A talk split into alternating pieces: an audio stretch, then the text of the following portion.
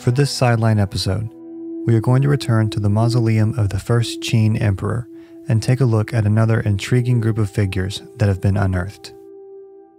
As we discussed in our main episode, the mausoleum is much more than just a burial site for the first emperor. It was a representation of his realm for him to inhabit in the afterlife. His body lies in a recreation of his capital city, complete with walls, administrative buildings, and stables with feed for horses. And while they are definitely the most famous, the Terracotta Army were not the only terracotta figures found on this site. There was a troop of performing acrobats discovered, including a massive strongman who is still missing his head. In the year 2000, just shy of two miles to the northeast of the tomb site, what appears to be a model of an imperial garden was discovered. There was a man made stream, now running dry, with banks made of wood.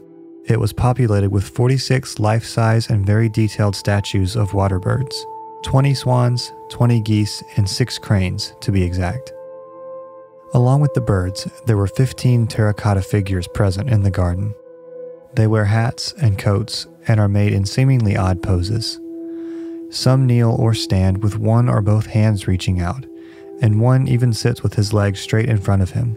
His hands are outstretched, one palm up and the other palm down. Who were these strange figures meant to be? As it turns out, they are the entertainment for the Emperor's spiritual walk through an idealized pastoral scene. This troupe of musicians has rested in place for over 2,000 years, hands forever poised to play instruments that have long since turned to dust.